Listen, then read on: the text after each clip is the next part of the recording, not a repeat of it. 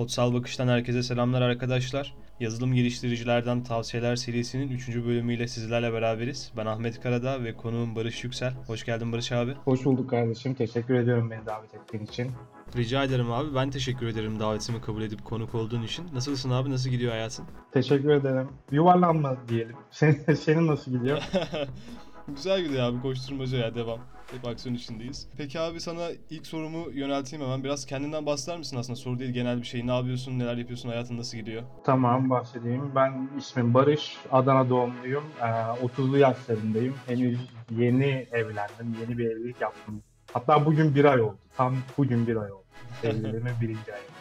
Ee, yazılım geliştiricisiyim. Twitter tabiriyle alaylı bir insanım. Kendi kendini geliştirmiş, bu sektörde yer bulmuş bir insanım. Çocukluğumdan bu yana bununla ilgileniyorum. 13-14 yaşlardan bu yana bir şeylerle uğraşıp yazıyorum. Çocukluğumda edindiğim hobiyi bugün meslek edinmiş bir insanım. Bunun dışında e, fonksiyonel programlamayla aşırı derecede ilgileniyorum. Genelde vaktim, boş vaktim onunla geçiyor. Ayrıca iş yerimizde de zaten kullanıyoruz. Let's Go'da çalışıyorum. Orada da çalışmaya başlayalı galiba bir ay kadar oldu. Böyle anlatacaklarım bu kadar. Abi son bir ayda hayatın değişmiş gibime geliyor ya. İşte son bir ay içerisinde evlenmişsin, bir ay olmuş, işe girmişsin, bir ay olmuş vesaire. Hayırlı olsun bu arada abi. evet, ya çok teşekkür ederim. Çok hızlı bir şeyden bahsedeyim. Bir arkadaşım bana dedi ki 30 yaşına geldiğin zaman çok radikal değişiklikler yaşayacaksın. İyi izle demişti. O zamanlar 28 yaşındayım falan böyle. Gerçekten adamın dediği tık diye oldu yani. Dediğin gibi bir ayda her şey değişti. Bakalım inşallah böyle güzel gider. İnşallah abi. Ben de aynı şeyleri diliyorum. Teşekkür ederim. Peki abi Let's Go'ya giriş sürecinden bahsetmek ister misin? Aa, Let's Go'ya giriş süreci yani öyle ekstrem bir durum yok. Şunları anlatabilirim hani belki ilerideki arkadaşlar örnek olması açısından. Ee, ben dediğim gibi fonksiyonel programlamayla ilgileniyorum ve böyle açık kaynak projeler geliştiriyorum bununla ilgili. Yapabileceğim dokümanlar hazırlamaya çalışıyorum ya da işte birkaç tane projem var. Ee, fonksiyonel programlamayı insanlara tanıtmak amacıyla geliştirdiğim vesaire. Let's Go'nun iş ilanını da ben LinkedIn'de rastlamıştım ve işte orada ilan şu şekildeydi. Hani Scala programlama dilinde bir yazılım geliştirici arıyoruz. Ama bunun yanında işte bizim fonksiyonel programlama camiasında kullandığımız kütüphanelere yer vermişlerdi. Benim çok ilgimi çekti, çok şaşırdım. Çünkü hem lokasyon olarak İstanbul gözüküyor hem de teknik olarak böyle ilk defa bu seviyede bir ilan gördüm. Öyle, öyle başvurdum. Ee, ondan sonra mülakat süreçleri başladı. Ee, mülakatı yurt dışındaki arkadaşlarla yaptım işte. İK süreci olsun, teknik taraf olsun. Ee, kimisi Katalan, kimisi Portekizli arkadaşlarla mülakat süreçlerim oldu. Ondan sonra da başladım çok şükür. İşte bir aydır da buradayım. Bu şekilde gelişen bir süreç. Yani aslında çok da ekstrem bir durumu yok. Çok iyi abi çok iyi. Ya biraz tamamen abi ne bileyim. e, biraz da nasip kısmet ilişkisi diyebiliriz ya. Çünkü abi onu görmen işte lokasyonun İstanbul'da olması, istediğin e, kriterlere uygun olması ilanın vesaire falan. Evet evet. Tam böyle cuk diye oturmuş abi yani. Evet evet çünkü şöyle bir şey de anlatabilirim Ahmet. Ben işte bu bu bu seviyedeki, bu teknik seviyedeki iş ilanlarına başvuruyordum yurt dışından. Ee, sürekli şey reject alıyordum. Çünkü İngilizcem biraz böyle sıkıntılıydı o dönem. Aslında hala sıkıntılı. Ee, sürekli böyle bir red alıyordum, red alıyordum. Üzülüyordum. Böyle travmatik bir hale gelmeye başlamıştı. bu dediğin gibi gerçekten bak sen söyleyince şimdi daha böyle noktalar bağlaşıyor. Nasip kısmet işi gerçekten yani. Öyle olmuş evet. Yani abi şimdi mesela geçmişe de baktığın zaman iyi ki olmamıştır diyorsundur yani. İyi ki olmamış diyorsundur. E, Tabii şu an böyle olayın heyecanı mı bilemiyorum ama Let's Go çok tatlı bir ortam. Benim çalıştığım ekipteki arkadaşlar çok tatlı, çok eğlenceli. Sürekli bir şeyler öğrenme modundayım zaten. E, Evet, şimdilik öyle diyorum. Bakayım bundan bir sene sonra öyle diyeceğim mi? Tamam abi bir sene sonra daha bir podcast çekeriz sen de. Bakalım ne diyeceksin. Bir sene önceki haliyle bir sene sonraki hali. Aynen öyle güzel. Peki abi. Şimdi abi bir diğer sorum da e, lisede veya üniversitede yazılım ilgili bölüm okuyan veya okumayan adaylar var. E, fakat bu işe gönül vermiş insanlar Hı hı. var. Okul müfredatıyla aslında sektör arasında biraz sıkıştıklarını görüyorum ben. Yani okuldaki müfredata mı devam edeyim yoksa sektör bazlı mı kendimi geliştireyim diyorlar. Ki ben de bunlardan bir tanesiydim. Ben okul müfredatını bir kenara bırakıp sektör bazlı yani Hı hı. sektöre yönelik kendimi geliştirme taraftarıydım ve öyle Hı hı. devam ettim. Pişman da olmadım. Sen abi yazılıma adım attığın ilk zamanlarda nasıl bir yol izledin ve senin sürecin nasıldı? Bize tavsiyelerin Hı hı. ne olur abi? Bunlarla ilgili bir şeyler söyleyebilir misin? Şimdi şöyle, ben hani kendi kendimi geliştirdiğim için yani benim etrafımda bana bak şu yolu izle diyen bir insan yoktu. O yüzden ben nasıl bir geliştirme süreciyle karşı karşıya kaldım? Yani benim yerine kendin, kendini koy. Şöyle ben o anda popüler olan teknoloji neyse ben hep ona odaklanarak kendimi geliştirdim. Yani altyapıda bir şey yoktu yani. Bak bunu öğreniyorum bu sebepten dolayıdan ziyade ya bu popüler, bunun hakkında kolay doküman buluyorum. O yüzden bunu öğreniyorum gibi. Hatta ben sana öğrenme yolumu anlatayım. Ben ilk Visual Basic'i kurcaladım. QBasic, Visual Basic. 13-14 yaşlarda. Sonra ASP yazmaya başladım. Oradan PHP'ye geçtim. Oradan Python'a, oradan Go'ya. Yani hep böyle o an ne popülerse beni o sürükledi yani. Ama üniversite öğrencisinde böyle bir durum yok. Üniversite öğrencisinde tamam müfredat böyle sektöre ters gibi gözükebilir. Bunu kabul ediyorum. Çünkü yanlış bilmiyorsam eğer bu üniversiteler işte bu özel firmalarla, Microsoft gibi firmalarla anlaşmalar yapıyor. İşte karşılığında lisansları ediniyor. Lisanslar karşılığında müfredatını ona göre şekillendiriyor diye biliyorum. Bilmiyorum doğru mudur? Ee, e ne oluyor? Karşınızda C Sharp oluyor sürekli. Karşınızda sürekli Microsoft teknolojileri oluyor ama bu kötü bir şey değil abi birincisi. Yani bunu böyle komple kenara atmak bence doğru değil. Çünkü farklı alanlardan bir şeyler öğrenmek senin her daim ufkunu açacak yani. Bu, bu genel geçer bir şey. Bunun şeyi yok. Ee, ikincisi öğrenmenin kötü bir yanı yok. Kesinlikle. Üçüncüsü okul her zaman öğrenciye böyle yüzde yüz bir şeyi teslim etmeyecek. Yani hani sana C Sharp'ı öğretiyor, Object Oriented Programming'i öğretiyor vesaire vesaire. Ama sen, sana bunları hiçbir zaman yüzde yüz vermeyecek. Şimdi bunlarla tanıştıracak aslında yani.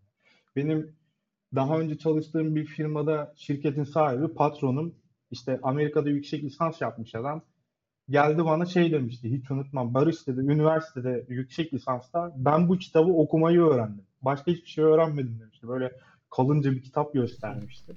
Onun gibi düşün yani. Hani size kendi kendini, ya bir şeyleri nasıl öğrenirsin onu öğretiyor.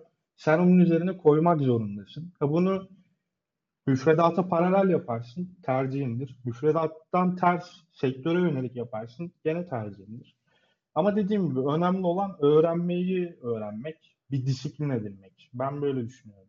Yani o yüzden müfredatı kenara bırakayım hiç ilgilenmeyeyim bence pek de doğru değil açıkçası. Doğrudur abi. Ee, bence de abi hayattaki en önemli şey öğrenmeyi öğrenmek. Çünkü abi onu öğrendiğin zaman ne öğreneceğini biliyorsun. Yani nasıl öğreneceğini biliyorsun. Kesinlikle. Öğrenme öğrenme sürecinde vakit kaybetmiyorsun da direkt öğrenmenin içerisine giriyorsun orada. Ben de ona katılıyorum. Yani mesela bizim okulda C Sharp üzerine gidiyorlar. Ee, sanırım abi lisans anlaşması Hı var senin de dediğin gibi.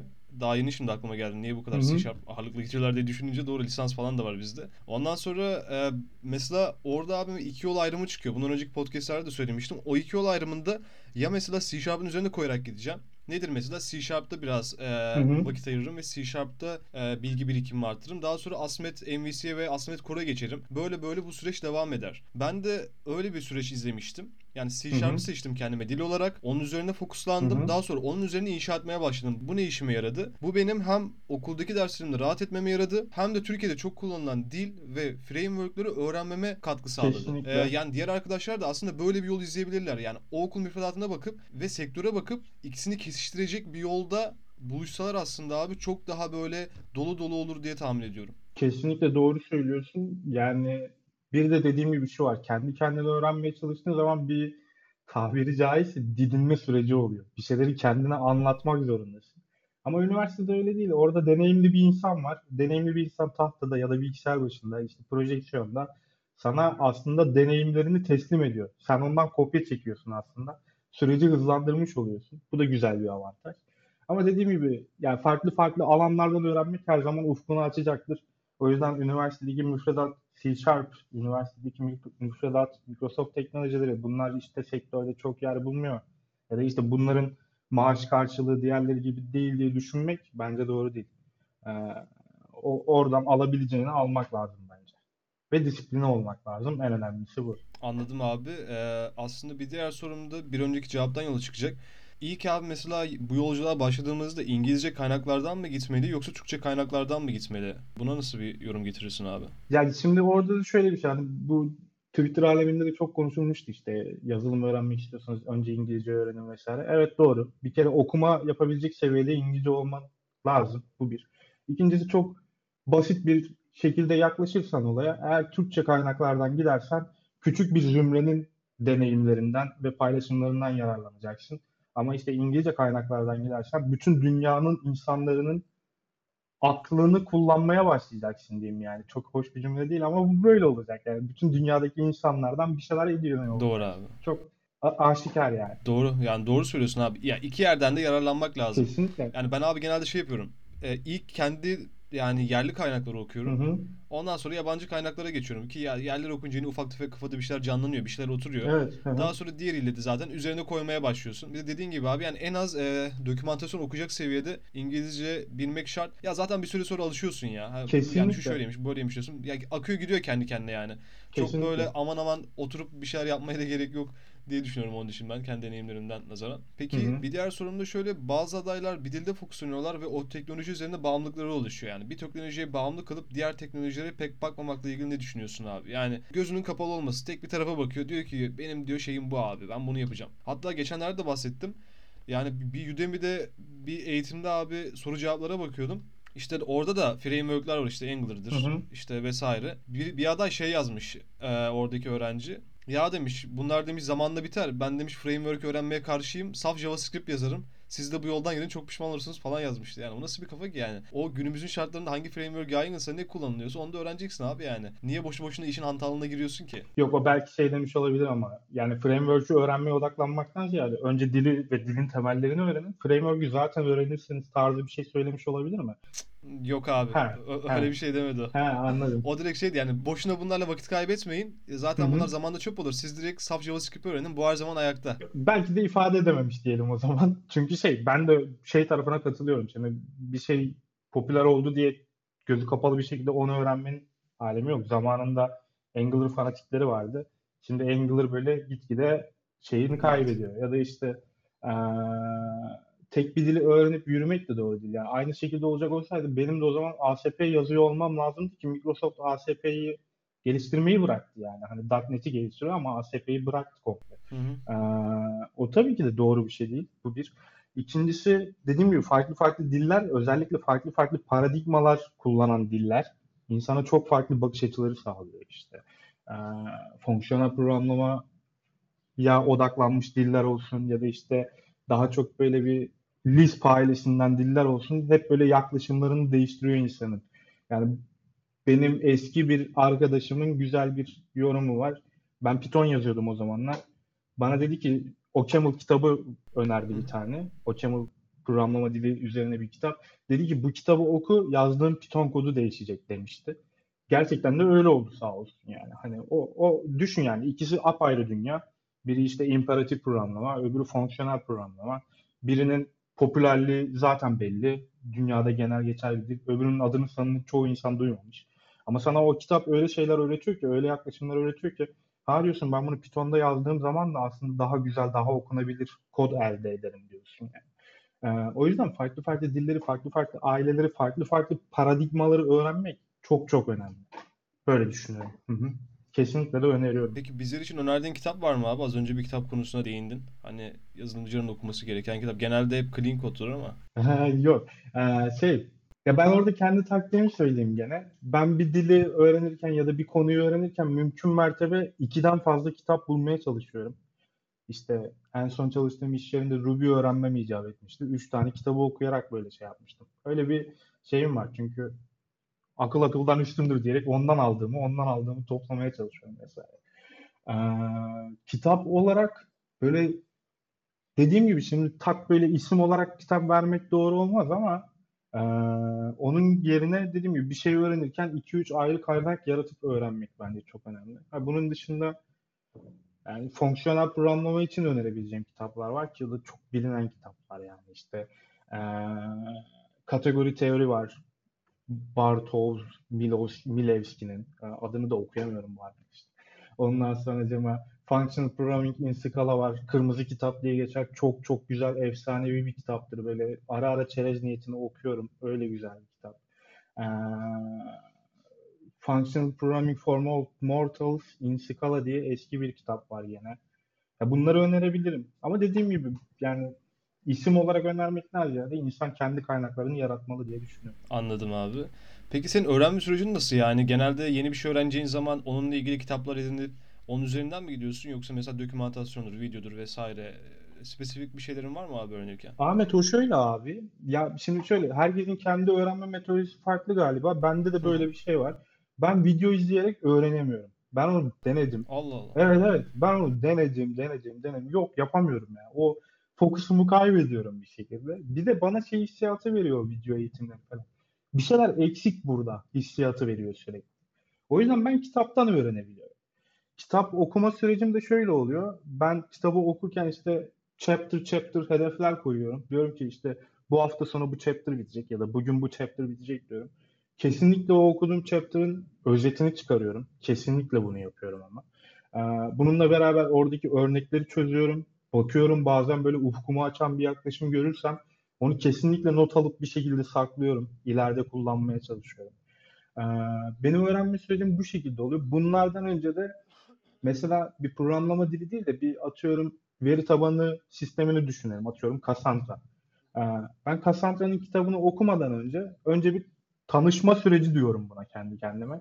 Bir böyle küçük bir tutorial, küçük bir blog makaleleri, öyle şeyler bulmaya çalışıp hani kafamda canlandırdığım Cassandra ile pratikteki Cassandra gerçekten böyle birbirine yakın mı? Ben doğru şeyleri mi düşünüyorum diyerek ee, bir önce bir oradan yürüp ondan sonra kitaplara geçiyorum. Benim böyle bir öğrenme sürecim var ya. Ben bunu yapabiliyorum ya. Bu da galiba üniversiteden kalma bir alışkanlık. Yani ben matematik bölümü mezunuyum.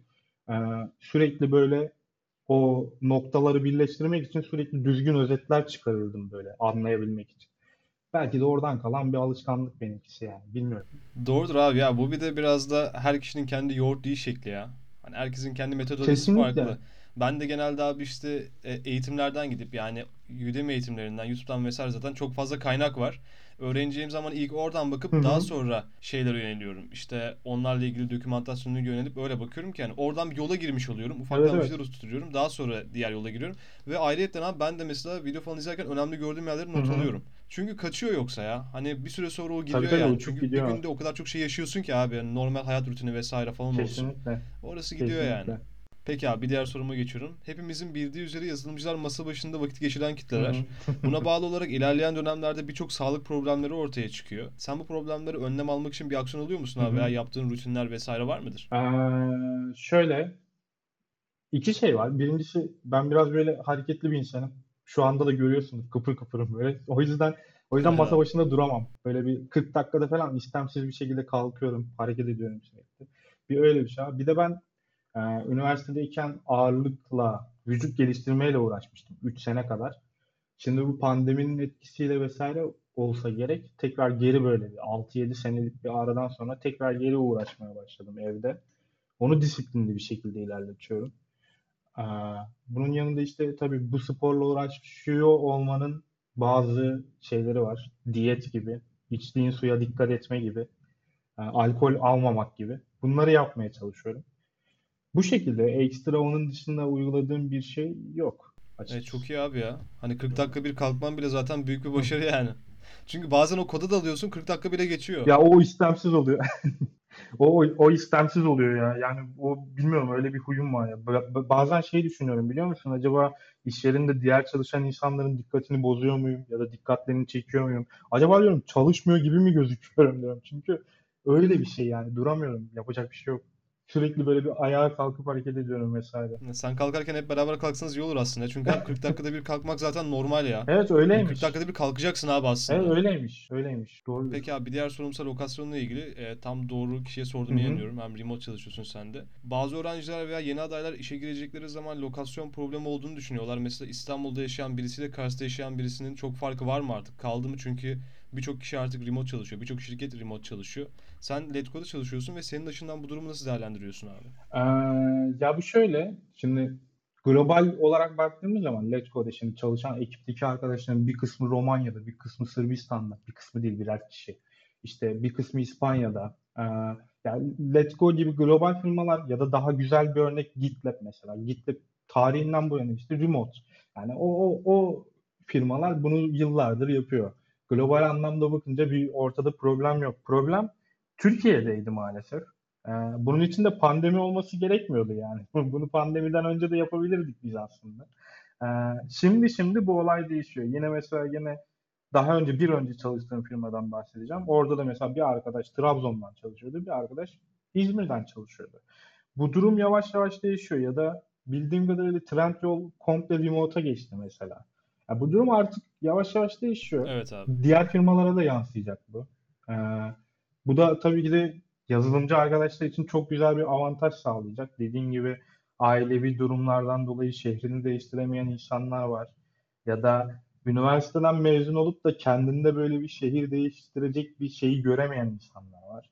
Bunlar için tabii ki de avantajlı hale gelecek. Bunun yanında şirketler için de avantajlı hale gelecek. Ee, yeni aday arkadaşlar için de artık bu bir problem olmaktan çıkacaktır diye düşünüyorum. Zaman gösterecek. Bakalım başarabileceğiz mi bunları? Doğru abi ben de katılıyorum sana. Bir diğer sorumsa diploma ile ilgili. Hı hı. Yazılım geliştirici olarak bir şirkette çalışmak için illaki diploma şart mı? Ve şirketler ne derece diplomaya önem veriyor? Ee, şimdi ben alaylı birisiyim. Üniversite diplomam var ama matematik bölümünden var. Bilgisayar mühendisliğinden yok. Ya da bilgisayarla ilgili bir bölümden yok. Daha önce çalıştığım yerlerde böyle insan tek ben miydim? Hayır. Çokça kalabalıktık. Türkiye genelinde de bu böyle.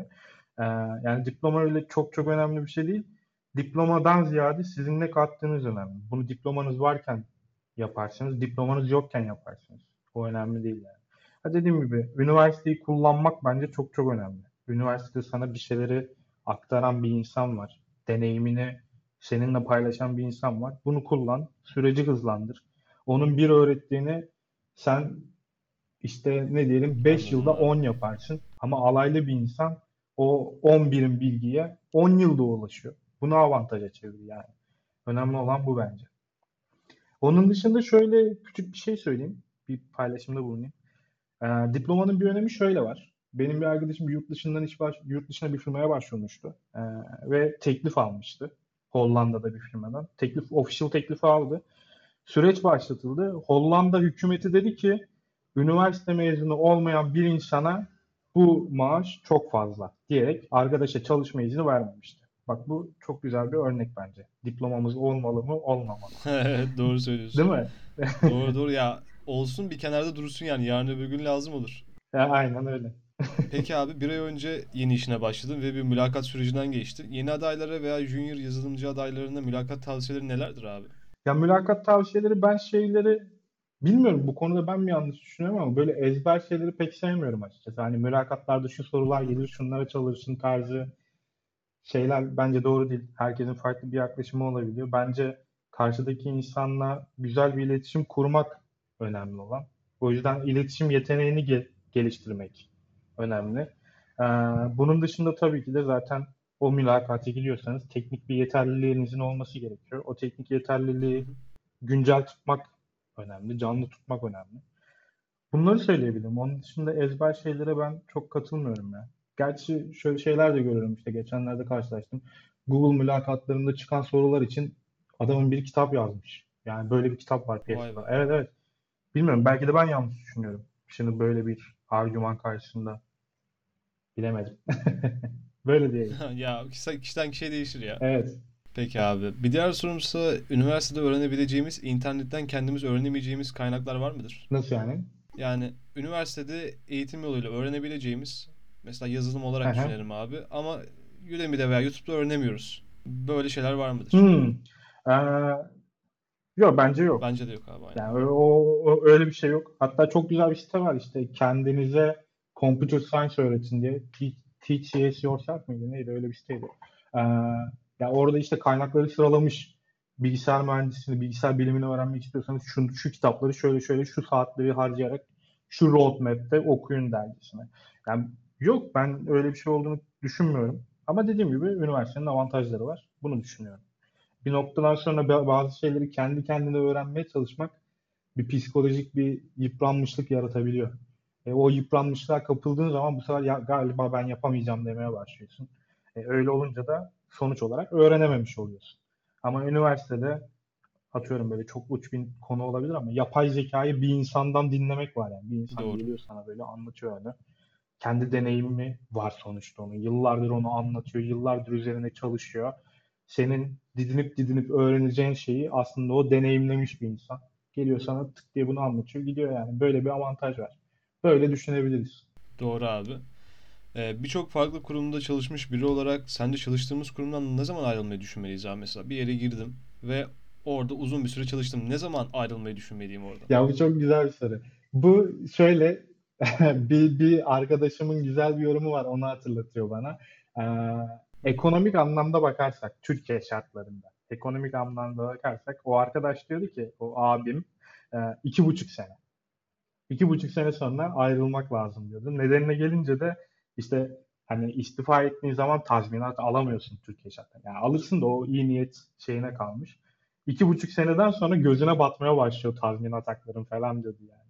Ee, ekonomik anlamda böyle bakıyordu. Teknik anlamdan gidecek olursak e, kendini tekrar ettiğin zaman bence ayrılma vakti gelmiştir yani. Ya da işte yanındaki insanlar, etrafındaki insanlar sürekli aynı konuların etrafında dönüyorken sen ileriye gitmek istiyorsundur. O konular o insanlara yetiyordur, sana yetmiyordur. O zaman ayrılmanın vakti gelmiştir diye düşünüyorum. Yani abi kendini tekrar ettiğin zaman yani kendine yettiğin zaman çizginin dışına çıkamadığın zaman ayrılmayı düşün diyorsun abi kısacası özetle. Kesinlikle, kesinlikle. Ya bu, bu günün sonunda bir sorumluluk evet. Yani hani nasıl diyeyim sürekli kendini geliştirmek için de çalışamazsın. Bir ileride ailen olacak, geçim derdin olacak, Hı hı, e, doğru. farklı şeyler öne geçecek.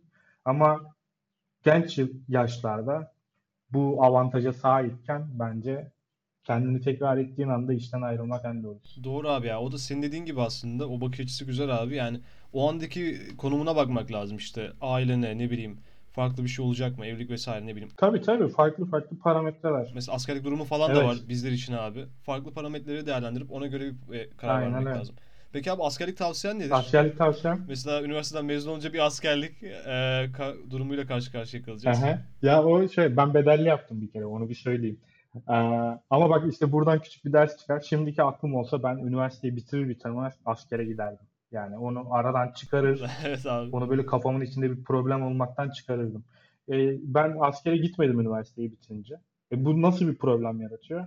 Şöyle bir problem yaratıyor. Ben Adana'dan İstanbul'a taşındım. Burada bir ev kurdum. İşte burayı bir eşya için harcama yaptım. Bir düzen oluşturdum. İşte bir iş sahibi oldum. Belli bir giderlerim oldu hı. düzenli.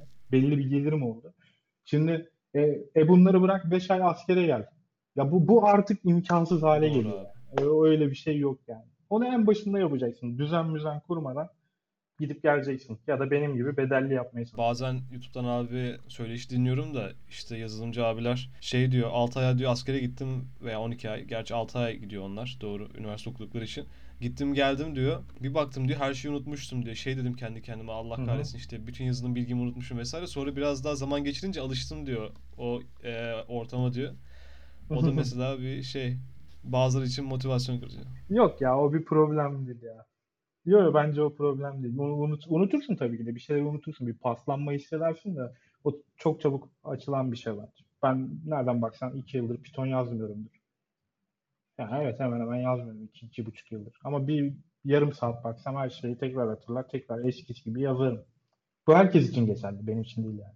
Doğru doğru bir alışma süreci. Peki abi siz Letgo'da hangi teknolojileri yazıyorsunuz? Daha yeni aklıma geldi merak ettim. Veya sen ne yazıyorsun abi orada? Ee, ben Let's Go'da Search takımındayım. Ee, Hı hı. şimdi bir işin mobil tarafı var tabii. Bizim takımdaki mobil arkadaşlar bu Search kısmıyla, filtre kısmıyla ilgileniyor. Orası Android, iOS pure bir şekilde yazıyorlar. Onu geçtim. Ee, benim bir de data, data Science tarafı var. O arkadaşlar Scala'da Spark'la bir şeyler yapıyor. Python'la bir şeyler yapıyor. O alanla ilgili böyle çok küçük teorik bilgim olduğu için çok bir şey paylaşamıyorum. Ben de bilmiyorum çünkü.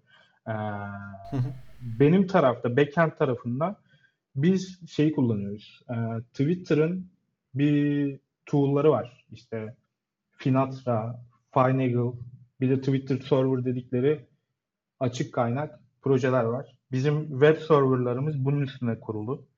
Ee, bununla beraber biz entegre bir şekilde fun- functional programming kullanıyoruz metodoloji olarak. Onun içinde Scala kullanılıyor burada. Ee, Kafka kullanıyoruz. Veri tabanı olarak MySQL var. Ama veri tabanıyla aslında çok bir işimiz yok bizim. Ee, indeksleme için Solar var. Bayağı büyük bir cluster'ı var onun. Ee, bakayım başka. Kafka'dan bahsettim. Değil mi? Akka kullanılıyor bazı yerlerde. Bizim ekip de bu şekilde. Çok iyi. Peki ekipler kaç kişilik? Bizim ekip kalabalık. Bir 12 kişinin üstündeyiz galiba. Tam tam bilmiyorum ama şimdi şöyle işte ona bahsedecektim. Bizde böyle ekip ekip ayrılıyor. Squad diyorlar bunlara. Ee, Her ekip kendi teknolojisini kullanıyor. Yani içeride hala PHP yazılan kısımlar da var ve sorumluluk onlarda yani. Kimse tutup da sen PHP yazamazsın demiyor. Başka bir ekip var. Scala kullanıyor yine ama bizden tamamen farklı teknolojileri kullanıyorlar. Direkt onlar Akka frameworklerini, Akka'yı kullanıyorlar. Ee, Play Framework kullanıyorlar ve bizden tamamen farklı teknolojiler. Yani her ekibin sorumluluğu kendinde orada. Burada böyle bir yapı var. Go kullanan ekipler var bildiğim kadarıyla ama hiç tanışmadım daha. Doğrudur abi. Zaten bir ay olmuş abi ya. Zamanla Evet evet zamanla. tanışırsın yani. Peki abi seni ne motive eder? Ne motive eder beni? Ya şimdi teknik anlamda tabii ki de sevdiğim teknolojilerle uğraşmak beni motive eder. Bu bir. İkincisi challenge'ın çok olması beni motive ediyor. Ben de hala aynı kafadayım. Kendimi tekrar ettiğimi hissediyorsam sıkılıyorum, kopuyorum. O yüzden böyle karşıma çıkan problemlerin sürekli böyle bir zorlayıcı olması beni çok motive ediyor. Ben biraz böyle yaptığı her şeyle ya biraz böyle agresif bir yapım var. Agresiflikten beslenen bir yapım var benim. O yüzden böyle her şeyle kavga halindeyim. Bir iş yaparken de onunla böyle kendi içimde bir kavga halindeyim. İşte ağırlık çalışırken o ağırlıkla kavga halindeyim. O yüzden o challenge şeyi beni iyi hissettiriyor. Ee, bakalım başka ne motive eder? Bunun dışında herkes gibi beni en çok motive edecek şeylerden biri bir taktik, takdir görmek, değil mi? İki pa- para, güzel şartlarda yaşamak. Tabii abi. Herkesin ana motivasyon kaynağı bu. Anladım abi. Peki motivasyonu ne kırar? Gerçi bunların tam tersi kırardır ama. Tabii ama bununla beraber işte neler söyleyebilirim? Evet bunların tam tersi kırar. Az önce anlattığım gibi etrafındaki insanların seni aşağı çekmesi bu motivasyon kırar. Ve onların tam tersi kırar. Anladım abi. Peki üniversite birinci sınıfa dönseydin Barış Yüksel'e ne söylerdin? Ne tavsiye ederdin? Şu anki senin gözünden. Benim üniversite yıllarım ama şimdi çok kötü yıllar. Ben ben ilk ilk 3 sene hiç okula gitmedim biliyor musun? İlk 3 sene böyle evinin içinde geek bir şekilde takıldım. Şimdiki aklım olsa keşke onu yapmasaydım. Yani onun yerine hem 4 senede bitirseydim hem matematik gibi güzel bir bölümün tadını çıkarsaydım. İyi ya da kötü. Ee, şimdiki aklım olsa bu şekilde yapardım. Bunları söylerdim. Anladım abi. Teşekkürler. Peki abi yayınımızın sonlarına doğru geliyoruz. Ee, eklemek istediğin veya söylemek istediğin şeyler var mı abi konuştuğumuz konular üzerinden? Eklemek istediğim ekstra bir şey yok. Bence çok güzel bir içerik oluşturuyorsun. Diğer arkadaşlarla yaptığın pod, podcastleri dinledim. Çok çok kaliteli içerikler. İlerleyen zamanlarda çok çok da güzel olacağını düşünüyorum. Güzel bir amaç edinmişsin. Umarım başarılı olur. Çok teşekkürler abi. Onur oldum. Yazılım Geliştiricilerden Tavsiyeler serisinin 3. bölümünde Barış Yüksel abiyle birlikteydik. Ona öğrenciler gözünden sorular sorduk ve o da bilgi ve deneyimleri dahilinde bizlere çok güzel cevaplar verdi. Bir sonraki podcast'ten haberdar olmak için Instagram'dan Kodsal Bakış sayfasını takip edebilirsiniz. Bir sonraki podcast'te görüşmek üzere. Hoşçakalın, güzel kalın.